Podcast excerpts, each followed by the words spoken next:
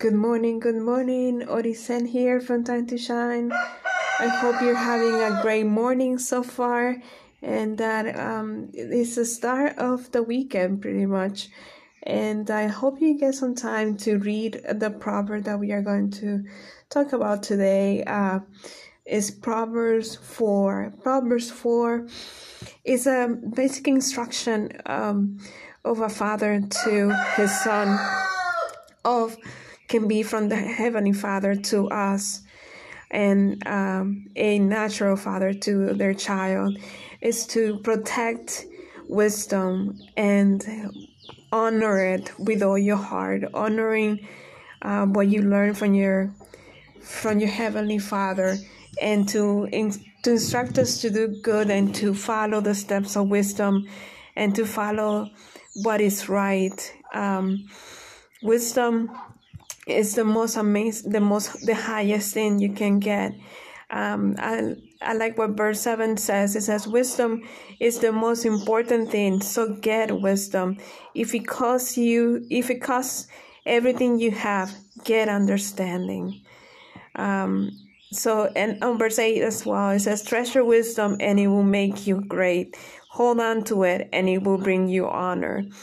So at all costs we ought to get wisdom so we can get understanding and um, be able to apply the things that the lord instructs us to do in our daily life. And i also want to read to you proverbs um, 4 14 verse 14 through through 18 it says don't allow the ways of the wicked. Don't do what evil do. Avoid their ways and don't follow them Stay away from them and keep them going because they cannot sleep until they do evil. They cannot rest until they harm someone. They feast on weakness as they were eating bread.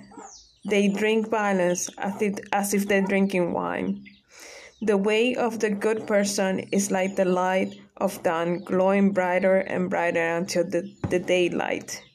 So, as you can see, uh, in verse 14, don't don't associate or don't allow weakness the wicked to instruct you.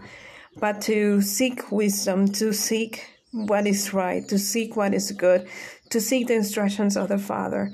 Um, and um, also want to read to you verse 21 through 23 um, it says don't ever forget my words. Keep them always in your mind they are like the key to their life. No, sorry. They are the key to life for those who find them. They bring health to the whole body. Be careful what you think because it is because your thoughts run your life. Isn't that true? Um, in my own personal life, I I tend to to do that, uh, overthink, and sometimes my thoughts take me somewhere that I don't I should not be. But the Lord instructs us to to be careful. And um, I like also what uh, in Philippians 4 8 says, it says this Brothers and sisters, think about things that are true and honorable, and right and pure, and beautiful and respected. If there's anything that is good and worthy of praise, think about these things. So we have to think good things, good thoughts, good, um, easy for the mind. I would say easy for the mind to to digest and be able to have a a life that is uh, complete. Be able to have a life that is light. Be able to don't have baggage that will drown us and will keep us in the hole. Uh, but to be raised up and to be walking in the light, to walking in the light of of dawn, as it says here in verse 18, growing grow, growing brighter and brighter until the daylight.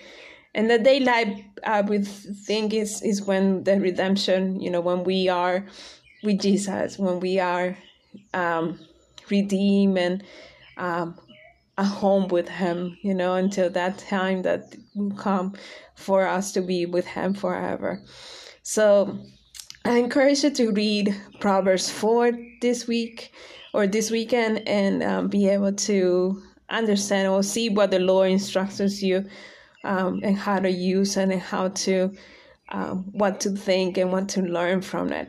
Uh, it's only uh, 27 verses, so I, I encourage you to to read it and and to find wisdom in it and to find the things that attracts um, the mind to to do good and to be faithful and to be kind and to be um, loving, honorable, respected, all those good things that only the Word of God can bring. So, with that being said, I hope you have a great weekend and stay tuned for tomorrow for Saturday Midnight Yoga Post. Have a wonderful Friday. Bye bye.